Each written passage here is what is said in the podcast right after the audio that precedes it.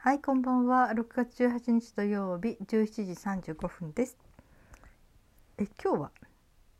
園芸、花いじり、お花とかね、そういうものについて話そうと思います。私ちっちゃい時に思ってたんですよ。あのおじいちゃんおばあちゃんになると、なぜかみんな庭にお花を植えたり、お庭でなんかそういうものをいじってる人たちがイメージがあったんですね。私ああいうおじいちゃんおばあちゃんにはならないなって思ってたんですよ。私はどっちかというと天の弱というか、みんなと同じことをするのが好きじゃないタイプなのでね、うん、だから私はみんなと同じようなおじいちゃんおばあちゃんにはならないとか思ってたんだけど、えー、いつ頃からでしょうね、好きになってしまったんですよ。お花とかそういう土をいじってこう育てるということがね、好きになっちゃったんですよね。あれはいつからかしらね。うーん割と観葉植物を家の中に置き出したっていうのが、まあ、仕事始めてからからしらね、あのカウンセリングルームを持ってお客さんが来る部屋にね、とにかく観葉植物あるとなんか癒されるかなと思って観葉植物置きたいって思ってたんですよね、うんまあ、インテリアの一つとして初めそこから入ったんですよね。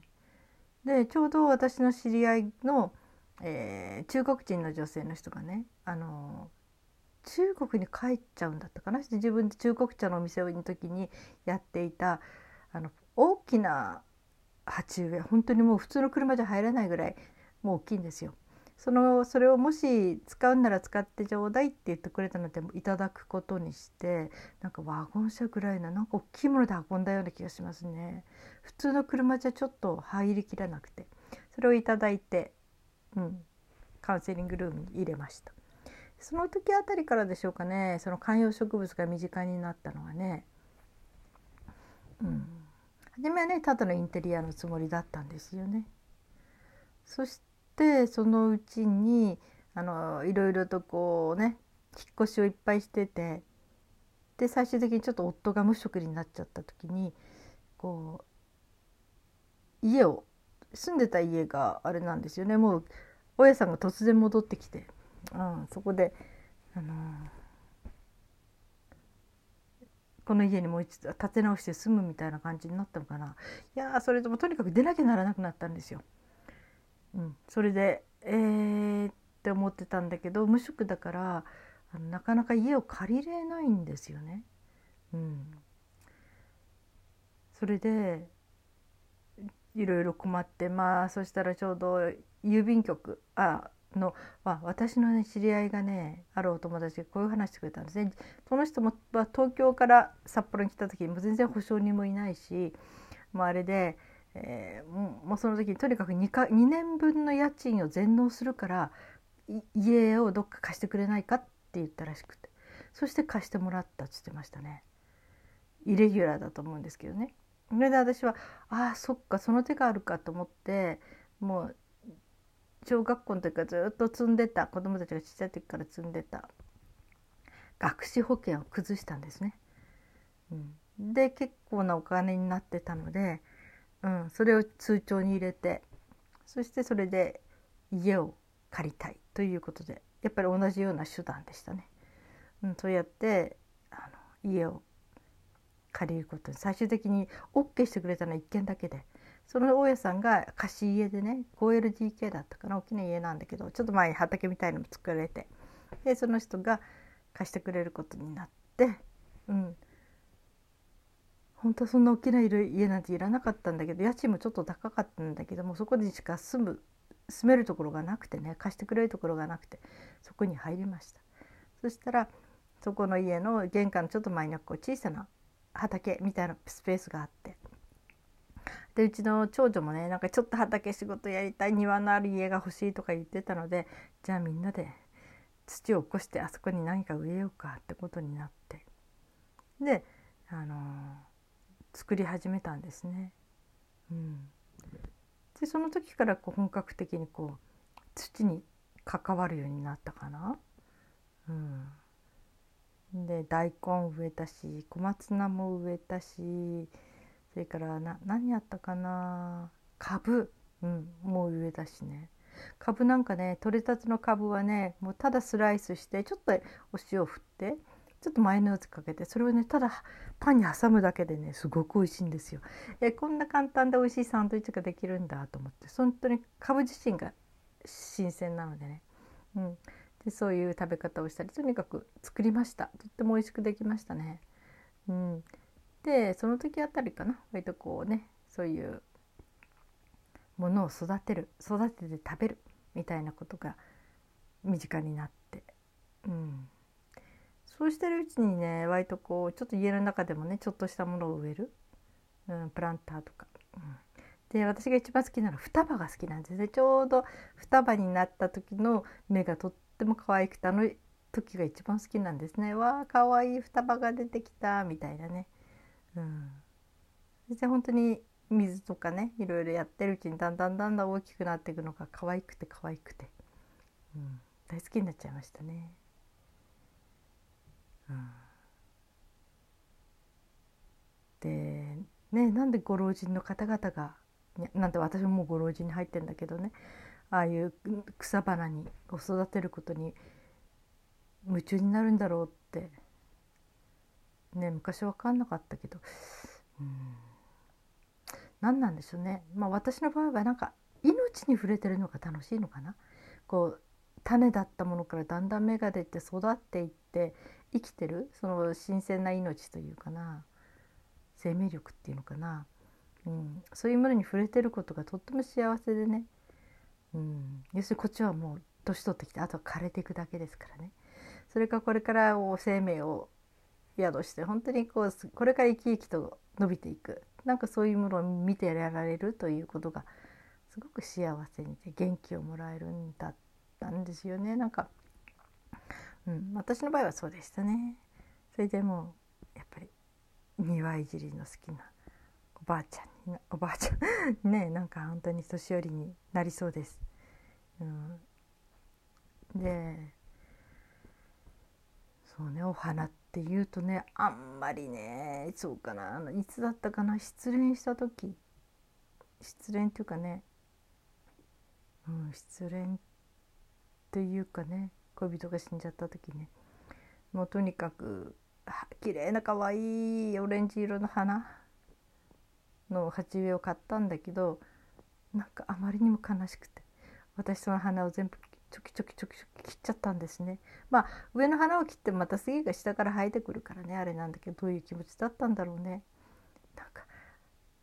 もう枯れちゃった気持ちを再現したかったのかな。お花全部切り落としちゃったんですね。かわいそうに。うん、でもまあ鉢植えだからすぐまたその後ね咲きますからね。うん、でもした次の日の弟がちらっとそれ見て「根性ない花」って一晩でもう全部落ちちゃったのとか言って「いや根性ないんじゃなくて私が切っちゃったの」っていう話をして、うん、そういうなんか鉢植えの花の思い出はそれくらいかな。あとはね、うん、そうあとはまあ子供たちがちょっとずつ大きくなるにつれ、母の日には鉢植えの花をもらいましたね、うん、ちょっとね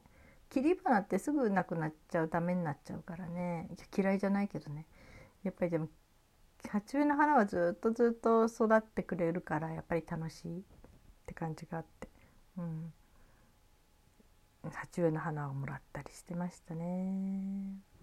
ん、今はいくつあるかな、私の家に観葉植物ね、椿でしょ、ビワの葉でしょ、それからガジュマルでしょ、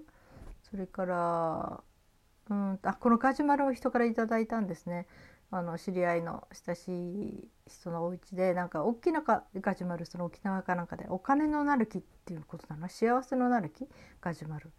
あれはじゅうねんぐらい前にいただきましたね、うん、そうあれは未だにずっと大事にしてますね、あれもね、うん、やっぱり観葉植物いいんだけど、一つ盲点がありましたね。私はホコリアレルギーなんですよね。ホコリアレルギーだとこの葉っぱにたまったこのホコリも多分私に良くないんじゃないかなと思うんですよね。うん、葉っぱが密にあるとこれをね、ま、あの本当にえー、几帳面な人なら毎日ね、小さな葉っぱのすべてのほこりを拭き取るぐらいのことはするんでしょうけどね、私そこまでね几帳面じゃないんですよ。うんだからちょっとね、あんまり部屋に置いとくと、私のアレルギー、ほこりアレルギーじゅうど、一応じゅうどあれ良くないのかなと思いながら、だからあんまり葉っぱの生い茂ってるものは部屋に置かないようにしてるんですけど、今あるのは椿の花、椿と、それからもう一つなんか空気をきれいにするサンスペリア、正しい名前わかんないけどそんな雰囲気のこのふたつが置いてますね。あと今食事するところにはガジュマルがあります。それとビワの木のちっちゃいのもありますね、うん、このビワもね、あのビワの木を持ってらっしゃる東京の方に住んでらっしゃる方が、えー、苗を送ってくださって、それでそう椿と一緒にね、うん、